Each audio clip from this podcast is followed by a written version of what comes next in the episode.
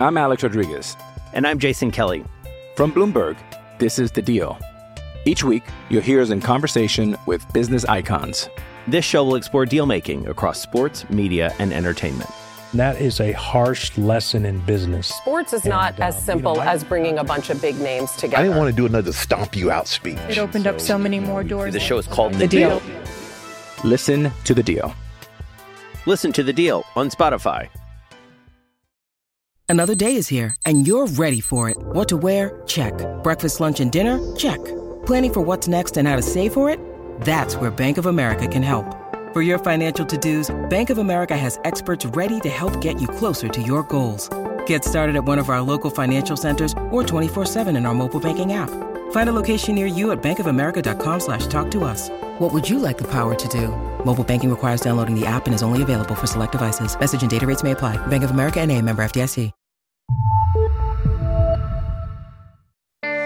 This is Running on Emotion. I'm Alastair Eykyn, and I've been speaking to some of the biggest names in British sport.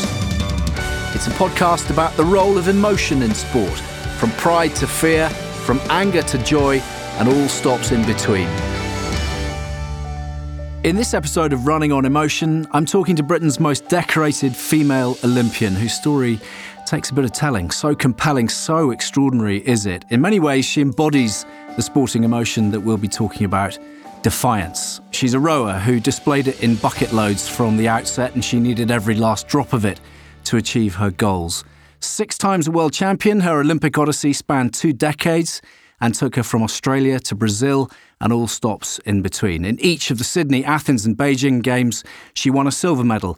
Memorably, in front of a delirious crowd at Dorney Lake, she turned silver into gold in her epic triumph alongside Anna Watkins as Britain basked in the glorious Olympic gold rush in 2012. Not content, she went to her fifth Games in Rio and bagged yet another silver medal to go with a PhD in criminal law, a black belt in karate, and the subsequent chairmanship of UK sport. I think the correct label might be polymath, so accomplished and versatile is she. And of course, after multiple honours, she was made a Dame in 2017. Dame Katherine Grainger, thank you so much for being here. Can I call you Katherine? Absolutely, I'll insist on it. Thank you very much. It's kind of overwhelming, isn't it? Everything you've achieved. Do you ever stop and take stock of it all? No, I don't think many of us do. Do we? We don't really sit and sort of soak up all our all our years that are behind us. You know, there's obviously bits I'm very aware of and very proud of, but I think generally I'm living in the moment or looking to the future still, which I'm is sure. healthily. Yeah, the, the- your sporting career, I mean, like all the greats, I suppose, contained pretty much every emotion. Would that be fair to say? How significant a factor were they in your mind? Yeah, I think anyone who is lucky enough to be involved in sport in any sense, whether it's watching, taking part, competing, supporting, everyone would admit it's very, very emotional. And probably the the bigger moments I went to, the Olympic Games, which in my sport is the ultimate. What surprised me was how how much those moments heighten the emotions. So when you think you've had nerves, you think you've had sentimentality, you think you've had anything, everything around games time becomes just maximized. So the emotions you normally recognize and expect are just on a whole different scale when it really matters and things are on the line. So I think I've experienced them all now. I'm quite sure you have. I'm wondering what you were like as a little girl, Katherine. Were you were you so driven even then? You see, I, I don't remember being driven, but if I speak to, obviously I do speak to my family, and I was just, there was four of us in our family, my mum and my dad and my big sister, and they always talk about me. I mean, fondly, hopefully, but I always was competitive, and I was very competitive with my big sister. I think there's an easy thing if you're a younger sibling, there's someone naturally there to compete with all the time. So um, we had some a good, healthy, hopefully healthy competition. And when there was something I wanted to do, when there was something that, that attracted my attention or I would got passionate or interested in, then yes, I'd say I was probably driven in most things. Okay, so laser focused in in that instance. I mean, when you think about your your family, obviously everybody's shaped by their by their family, by their parents. It seems particularly your auntie Kate and your grandmother from Aberdeen played quite big roles. Would that be right? Yeah, and you know what? It's really sad because neither of them are, are with us anymore. So it's always really poignant. But I was lucky. I came from a really wonderful, sort of happy, loving, supportive family. And I had very, very strong female role models in my life. And my gran was just exceptional, and she was um, she was married to my, obviously to my granddad, and he was a sort of local policeman through the wars and, and in the northeast of Scotland. And my gran sort of was mainly at home and looking after her two daughters. And but she would do all this baking, all this cooking, and then look after the prisoners when they were in the police house, and just very, very caring, passionate woman, very strong as well. And my aunt, um, when she was still really young, kind of early twenties, sort of left home and moved to the states with her, you know, boyfriend at the time who became my uncle, and um, just sort of set out in this very different path, kind of rebelling against, uh, you know, kind of formal education and the normal way that everyone in the family had been, and just set out somewhere totally different. So it'd always been this kind of pioneering spirit of very wonderful role models in my family of people who have just gone out and followed their passions and their dreams. And, and were you aware of the fact that that was making an impact on you at the time? I mean, there's an element of what you've just said of, of defiance and kind of rebellion there, isn't there? I certainly wasn't aware at the time, and because um, I guess to me that's my gran, that's my aunt, that's you know same with my mum, and I think what it instilled in me was I kind of sensed that there was no set path I needed to follow. You know, life creates incredible opportunities, and incredible options, and they were all there to be taken. And I didn't feel I had to be a particular way or do a certain thing. And the same with my mum and dad, they were really encouraging to just try stuff and try different things. So I suppose what was rather than kind of learning, you know, my family have this sort of defiant, rebellious side to it. It was more just that was okay. That wasn't something different. That was something that was available to me.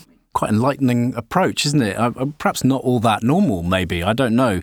Um, obviously, we're here today to, to talk about sporting defiance, which, of course, in itself encompasses a kind of range of emotions, really the capacity for endurance and intensity of effort to overcome obstacles and opponents. It's, it's an expression, too, isn't it, of hunger and desire. We've mentioned the connotations of rebellion and resistance, that kind of thing. When you look at your career in the whole, fair to say that defiance played a, a fairly pivotal role? Yeah, I think it is probably fair to say. And again, I, I wouldn't say I would be aware of it at the time. And it wasn't something I deliberately set out to do. If I was asked to describe myself, I wouldn't say the first thing would be defiant or rebel.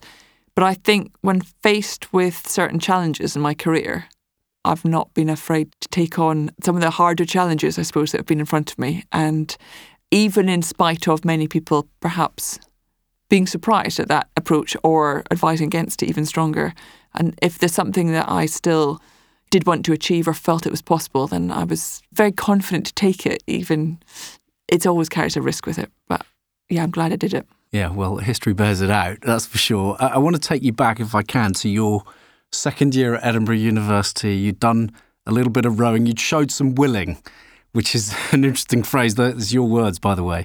And when it came to selection, you were then named in the fifth boat, not really what you had in mind. Can you tell me what you did the night of selection or non-selection, as it was?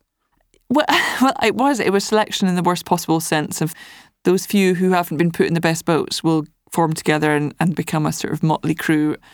Who at the time we were told that evening you'll you'll basically make good social rowers or part of the club. You won't really be competitive and you won't really achieve anything.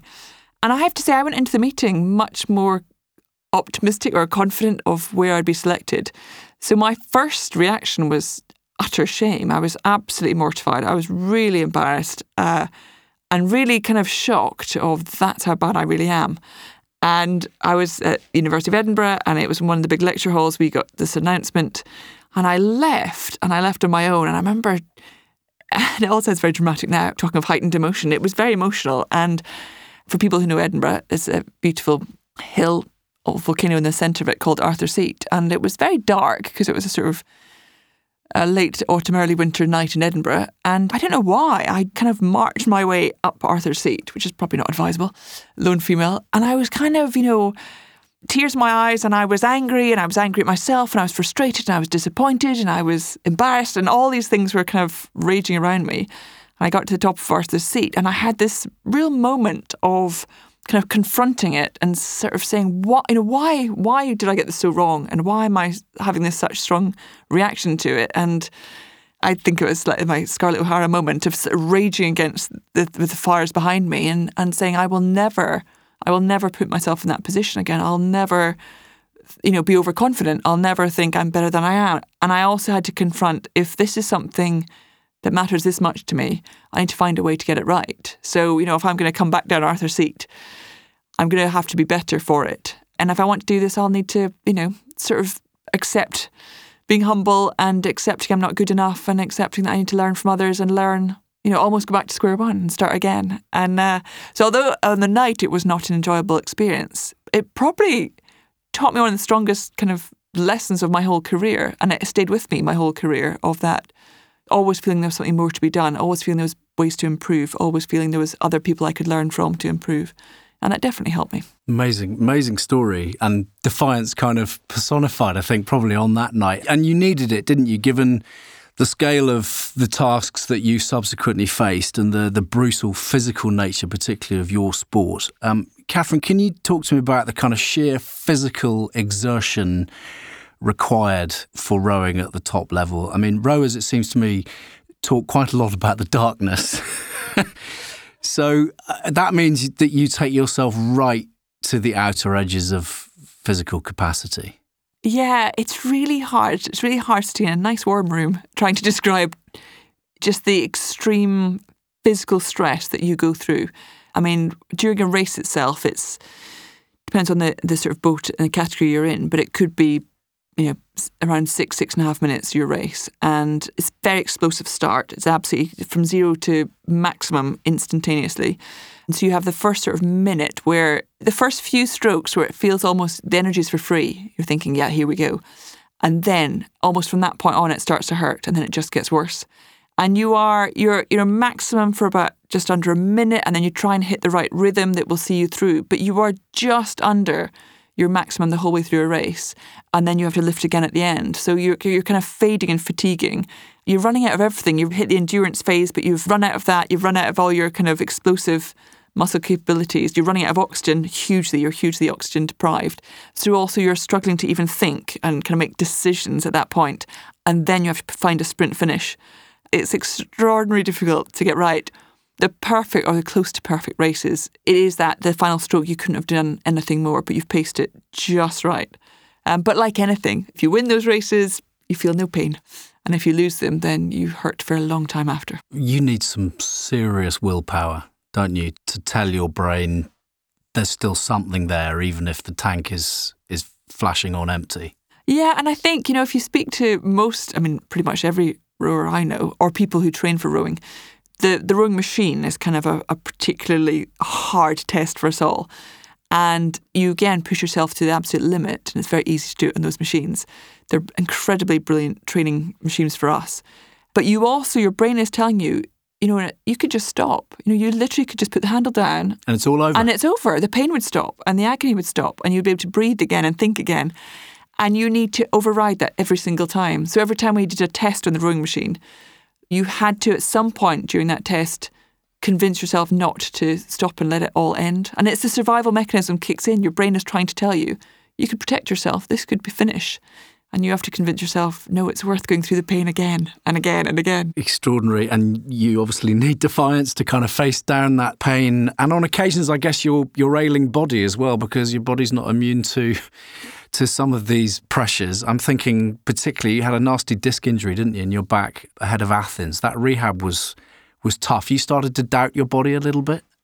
Yeah, I was lucky. I had I had the first few years of my career absolutely injury free. You know, really robust. A lot of people in the rowing family have a lot of back injuries, and I'd been incredibly good and hadn't felt anything. And then I had re- almost a catastrophic sort of back injury in, in 2003, the year before the Athens Olympics, and I hadn't realised at the time sort of how bad it was or it could be, and I'd sort of blown one of my discs apart, and the the, the stuff. It's a very technical term, actually. the stuff that comes out of the. I never pretend to be a scientist in this area. The stuff that comes out of the disc was actually in, in the sort of my spinal canal and was compressing on a nerve, and I was starting to lose power to one leg. And we sort of realised. I had a very good physio at the time who realised very quickly just how damaging this could be when we realised what the problem was. So the initial warning was we, the best thing to do is have a sort of back operation to go in and fix it. And my coach at the time said, if you have the back operation, then the Olympics is over and your career is probably over. So we sort of had an emergency gathering of best doctor we could find, best physio I was working with already. We had this very short period of time that if we could try and make some improvement with the, the nerve compression, then we would avoid the operation. And we literally was pushed right to the final day, and we finally saw a tiny change in the positive direction. Saved the operation, didn't have to go through it. So everything was still back on. But it was hard because while I was dealing with the sort of almost live injury, somehow it was easier. It was horrible and challenging, and you're taken away from your normal, the people I trained with, and I was kind of on my own, and that was hard, knowing what I was missing. But I had a very clear purpose, and I had this incredible thing to kind of take on and working with brilliant people to help me. In a way, the hardest thing was was afterwards, once it had healed, well, not completely healed, but it was back to functioning properly.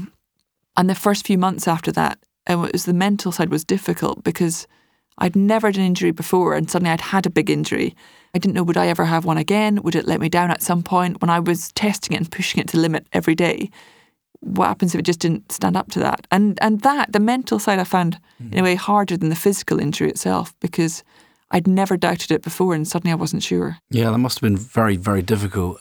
A lot of people find rehab extremely hard, don't they? Mentally, you obviously had to battle the elements as well. I mean, nothing it seemed to me, stopped your training rain, wind, snow, ice, countless mornings breaking layers of ice off the water in the morning to get your boat into the water. Yeah, I mean, they, it sounds it sounds utterly hideous. I think after this conversation, nobody will ever want to go rowing again. So I mean, there are a lot of positives. Yeah, we'll get to but, those. Um, now, the only thing that really stops it is if the ice is so thick you can't break it. Brilliant. And we've had a few of those days. Or you know, if the wind is so strong, it's actually sinking conditions because obviously if you create huge waves on a on a rowing lake, then it's too dangerous. Or lightning because they don't like us being struck by lightning. Okay, so, so if you wake up and it's it's really really cold, the ice is super thick, and there's a lot of lightning and thunder about, you are you're punching the air or you're or you're crying because that's that's actually denying you what you want to go and do. Well, initially you're thinking, oh, it's brilliant because if it was just, you know, if it was a little bit less wind or a little bit less ice, we'd still have to go into it and that'd be miserable. So initially you punch the air, and then you realise then your day is, is devoted to the rowing machine, which right. is a different kind of torture.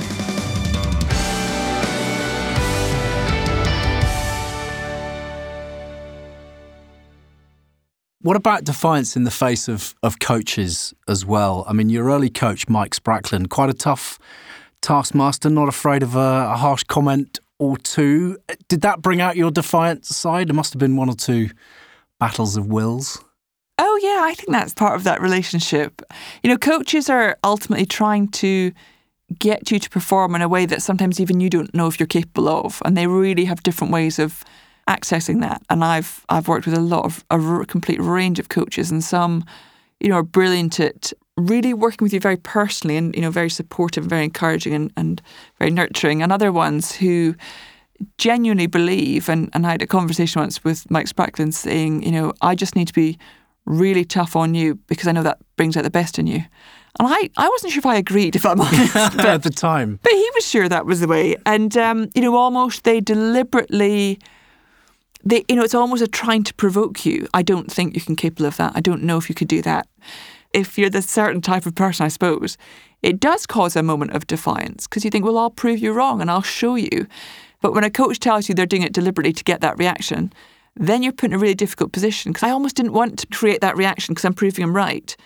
But I couldn't not. I couldn't help myself because then it'd be, well, then I'm not doing it. It's so catch 22. It is a bit catch 22. But yeah, I've definitely had, you know, in those training environments, in those competitive environments, there's also, you know, emotions of everyone is is high. So yeah, I've I've had some really tough conversations over the years, and you can have very strong, very robust, very you can have arguments, but it still needs to feel safe. I think if in any way you start to feel incredibly uncomfortable, or you know, because there's a strange sort of um, I don't want to use the word power relationship because I always felt the coach had more authority. They were ultimately the decision maker, their selector. They're kind of like the boss. They are like your boss. And there's, so there's a limit to how far you feel you can really push or test them at times.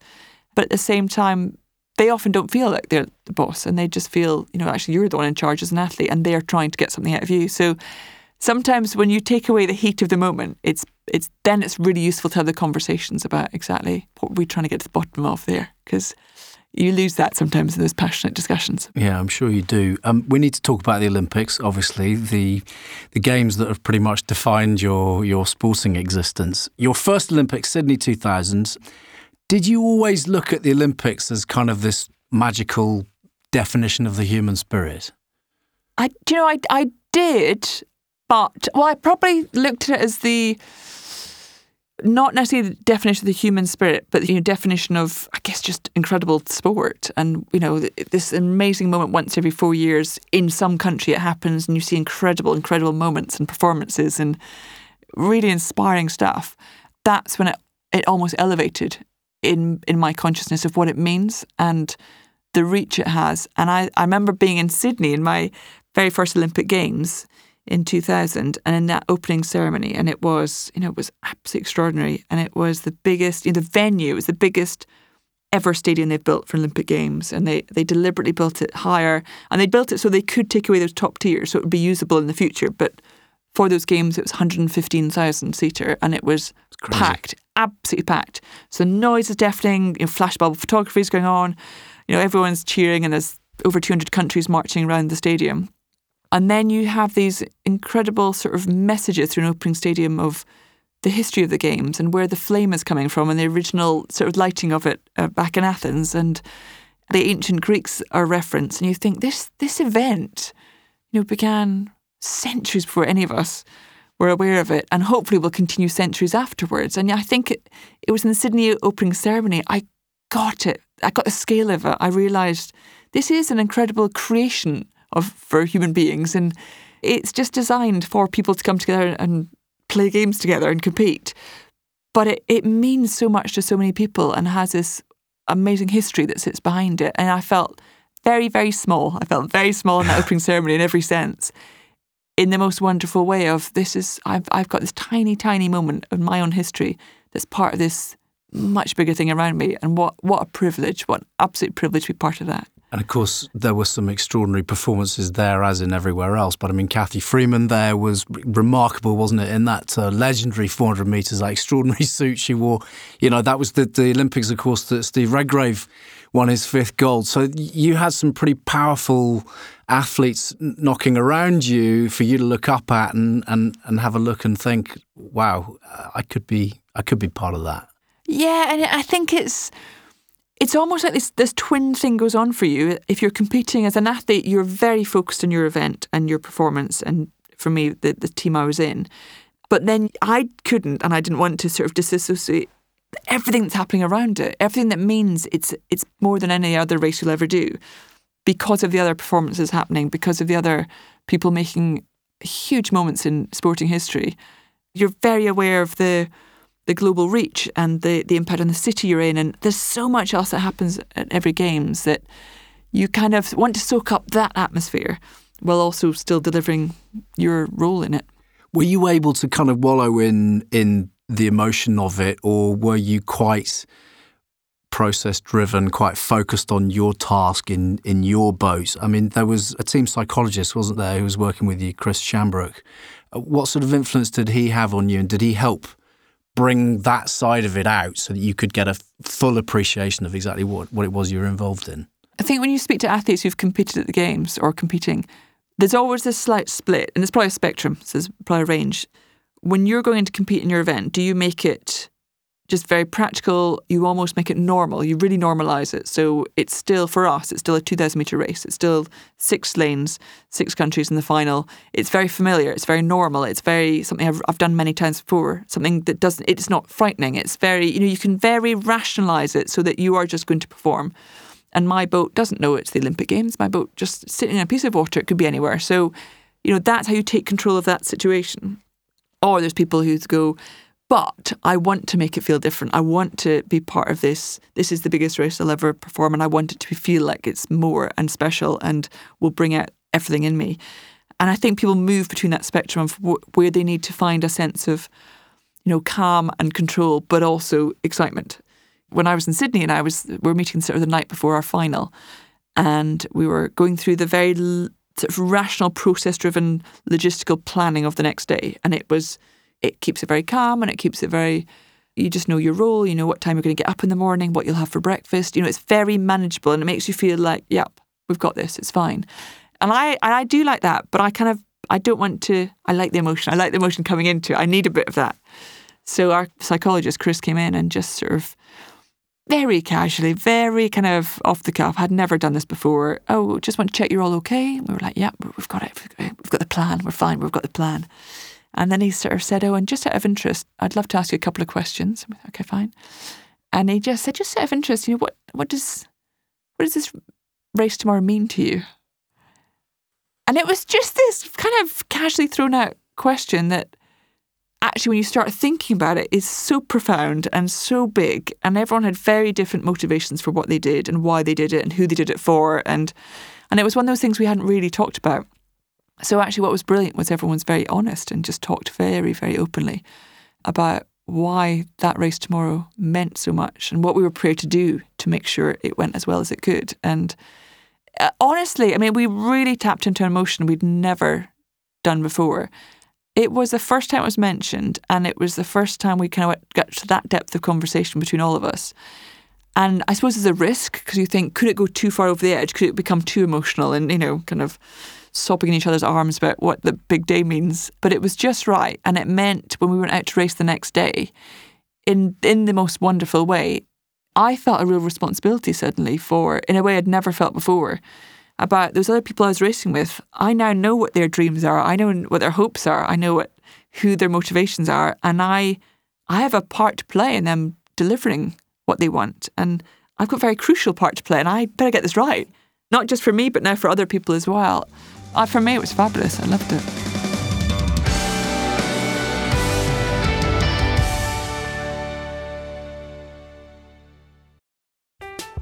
I'm Alex Rodriguez. And I'm Jason Kelly. From Bloomberg, this is The Deal.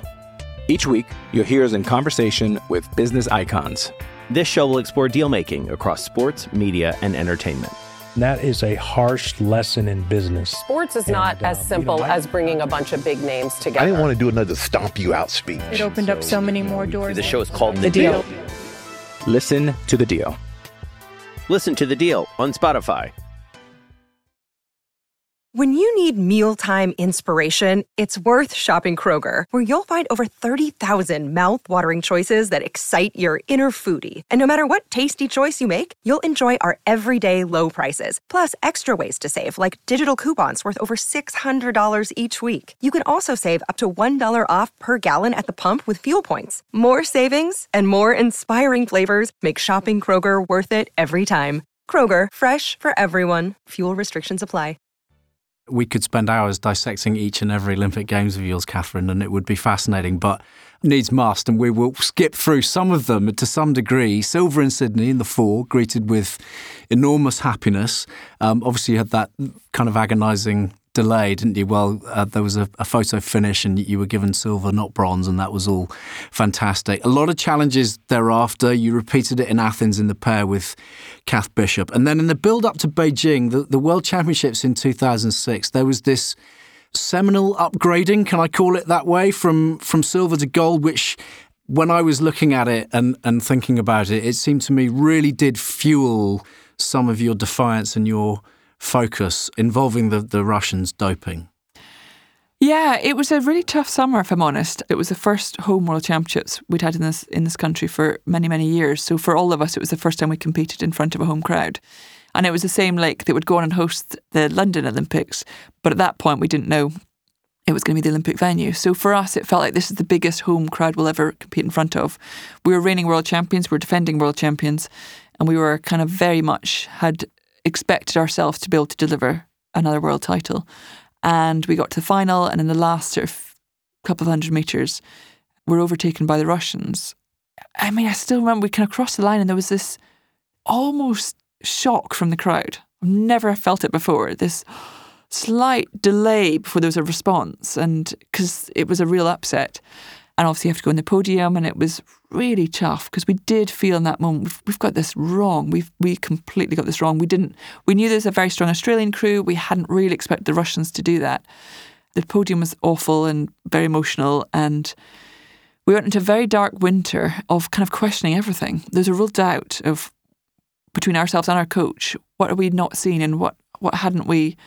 You know, we hadn't picked up on some of the signs, and we hadn't delivered the race we should have, and and I- and all of us sort of really struggled at the start of that winter. But you kind of are fueled by, well, we'll have to get it right for next summer. That's fine. And then in the oh gosh, it's about three, four months after the World Championships. We were back training in the gym, and our coach came up and he said, uh, I want to chat to you outside. And there was a slight pause, and he said, Champions. And I thought, oh, but he's, eh, he's Australian. He's got a strange sense of humour. That's fine. So we went outside, and then he sort of gathered the four of us, and he said, just to let you know, I've just had it through. It's going to be released in about an hour, but the Russians you competed against have been found positive for testosterone, and they're about to be stripped of their medal, and you'll be upgraded. And there was this stunned silence because we didn't know, we didn't, had never thought for a second that that was an option. And it was the weirdest experience because all four, there's four of us in the boat, all of us experienced it really differently. And there was there was no joy, there was no celebration, there was some anger, there was some upset. There was just real range of how do you how did you deal with this? How does this sink in? I remember being really angry about all those people who'd gathered on that day to watch us, watched us lose. They'd been robbed as well. So we'd been robbed of that moment, but people there had been robbed of, of watching that as well. That can never be put right. You can get the medal, you can obviously change the history and change the title in the record books, but that moment's gone forever and it's stolen from you. And people have experienced it on Olympic stages, which is even worse. But when the drugs cheating comes in, it what it steals is so much more than just a medal position. It Mm. really does steal a lot from people's experience and what they think of themselves and what other people think of them and the meaning of racing.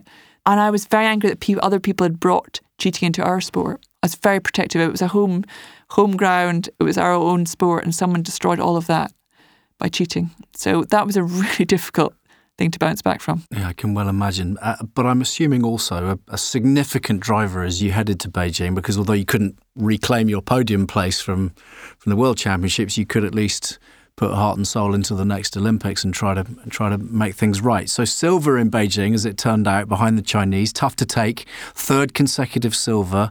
You described yourself as inconsolable after that, kind of like a form of grief. Those are strong words. They are. And again, it's trying to explain to people why it's such an extreme reaction because, you know, It's an extraordinary achievement in I've itself. been yeah, I've been very happy with the silver medal in my life, but on that day, really not. We had expected we could deliver a gold medal performance. It would be the first ever gold medal delivered by the women's rowing team for Great Britain. So there was all these kind of different things leading up to that. We'd been reigning world champions for three years in a row. You know, we had, had won the most results and the were the sort of favourites at the start of that year. And you kind of want to deliver. You know, when you're part of Team GB, it's not just the rowing team you're rowing for, you're part of this incredible, huge unit that's very successful and, and very popular with the public. And you feel, feel this is our moment. We've got incredible people who work with us and for us and around us and support us. You want to deliver for them as well. You want to deliver for the crowds. You know, there's all these things you want to get it right for. The way we ultimately lost that gold was, you know, we were leading the race for nine tenths of the 2,000 metres, and it was the last dying seconds we were beaten by the Chinese in front of their home crowd. Also, you get this incredible extreme reaction between the winners and the home crowd and the silver medalists, and, and complete devastation. If you've been in sport for a while at a certain level, you can't help but be slightly defined by what you do. You do lose perspective a bit, and it's not in a bad way; it's in a healthy way. You kind of because it becomes everything to you. But I remember thinking, I don't really want to walk down my high street because if I, I don't think I'll be able to look people in the eye because I feel I have disappointed. Yeah, I feel I've disappointed people, and no one, no, not one person said to me, "Gosh, how disappointing!" No, I'm or what a letdown. I'm glad to it hear was, that, it was absolutely in my mind, but that's just where I was because I thought we were better than that. I thought we could have done it, and we didn't. And I suppose that's the incredible moment about sport is you you know you get one chance to do it. You get that one day in well for Olympics in four years to try and deliver the result you think you can, and if you don't, then you live with that result the rest of your life. So the wonderful thing is it your life moves. You know, again, like anything you're grieving, life does move on. That's the most wonderful thing. You know, humans are very resilient and get through it and get by. But it became part of me and ultimately became a, a really positive part of me because I think when you are tested in those ways, you probably learn the most of yourself and you learn most about, well, what are you going to do with that now? What are you going to do with that, that thing that's become part of you? What next? What now? I mean, all of us in the boat felt awful on that day, but all of us have, you know, absolutely come out the other side of it and are very, happy now. So, so it was, the grieving didn't last. No, sure. At what point did you begin to feel defiant again, if I can use that word, about digging for gold? I genuinely remember uh, stepping off from the podium, really upset still. All of us were upset in Beijing. And the first person, other than our team, I saw was my mum, who was also very emotional because she knew what it meant. And as a parent, it's the most horrible thing to have to watch, you know, your child going through such heartbreak very publicly. And so we did a big hug at that point, so an hour after the race maybe. And she just said, Promise me you'll be in London because I think you'll do it. And I and I remember at the time thinking, whoa, I'm not even close to making that decision. I reflect now and think that that's awesome of my mum to say that because you know that's if I get in it from anywhere, that's a bit of defiance of someone saying, I've just I'm seeing you at your worst, lowest, heartbroken moment, but you'll you'll do it, you'll come back. And I did take two or three months away from the sport, just you know, holidaying and, and getting away. But what really shifted for me as soon as I made the decision to come back suddenly having the new goal, the new focus, that kind of energized me in a very different way. That gathers everything and goes, right, And now I know where I'm going with this. Until I made the decision, I was probably a little bit, oh gosh, how do I, is this the end? Is this, do I really want to do it? Am I committed? But as soon as I made the decision, then the commitment was just full on and it was, it was kind of exciting to start again.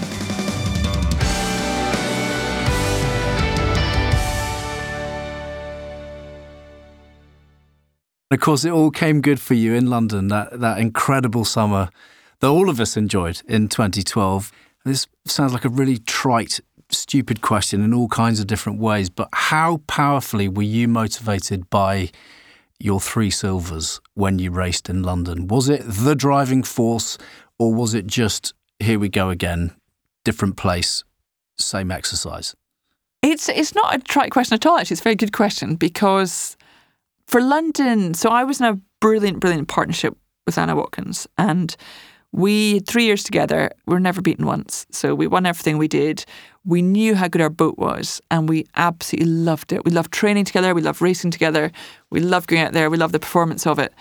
The sort of narrative that built around me of these three silvers. Could this be the gold?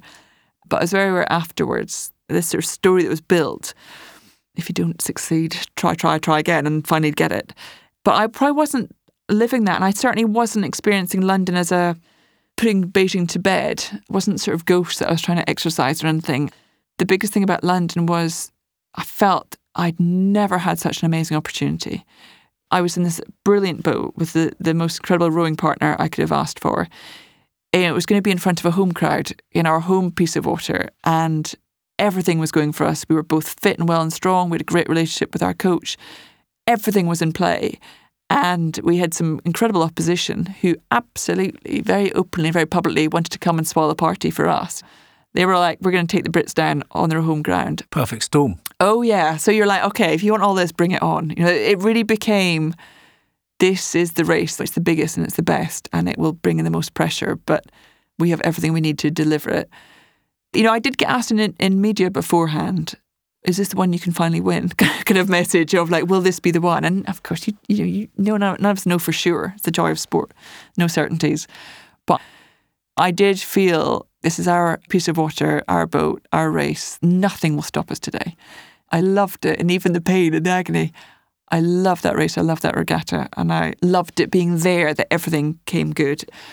When you start off in the rowing clubs back up in Edinburgh, with the chipping the ice off there, on your own in crazy times in the morning, and you wonder what if, what if one day you got to stand on an Olympic podium and and the top step, and all the years and all the ups and downs, and it came good in London, and it was worth every single second of it. It was just incredible. And the day began well, didn't it? Because you and Anna Watkins, as I read the other day, woke up to Whitney Houston. I mean, what, what day? day? Exactly. I mean, it doesn't get better, right? it was. Uh, it wasn't a chance thing either. We had one of these. It's little things that kind of help, I think, in, in those moments. So we had a little sort of radio alarm clock thing that would go off every morning, and we put our plugged our phone in or iPods or anything else. We would take it in turns all the way through our training camps of choosing the song the night before to put on, but we'd, we wouldn't tell the other one. So sometimes you know, you try and surprise each other, okay. and uh, it was always a bit of like hilarity between what you could do. But obviously, the biggest moment in our lives would be the Olympic final morning, and um, and we we didn't even need to discuss it or argue about it because Whitney Houston had died in 2012, so she died earlier that year, and we'd both been given her sort of greatest hits album separately, and. Uh, you know, there's one song on it, and Whitney Houston sang it herself at the Olympic Games. It's called One Moment in Time. And it's all about this give me one moment. Don't give me the result, don't give me the answer, just give me the opportunity, put it in my hands, and leave it to me to deliver. And we both kind of just felt that's what we've got. We've got the best chance in the world being presented to us, and we wanted to deliver it. So we did wake up, but we were probably awake before the alarm clicked. And you just lie in bed pretending to sleep, waiting sure, for the moment. Staring at the ceiling. And when you sat on the start line that day with the crowds going bananas and all of that history backed up behind you and the emotion of all of that, are you clear headed at that point? Are you so laser focused that everything else is extraneous? I was in London. And I wasn't in every Olympic game final, I have to be honest. I'm someone who likes emotion. I like to tap into emotion. I find it a very good place of source of inspiration and energy.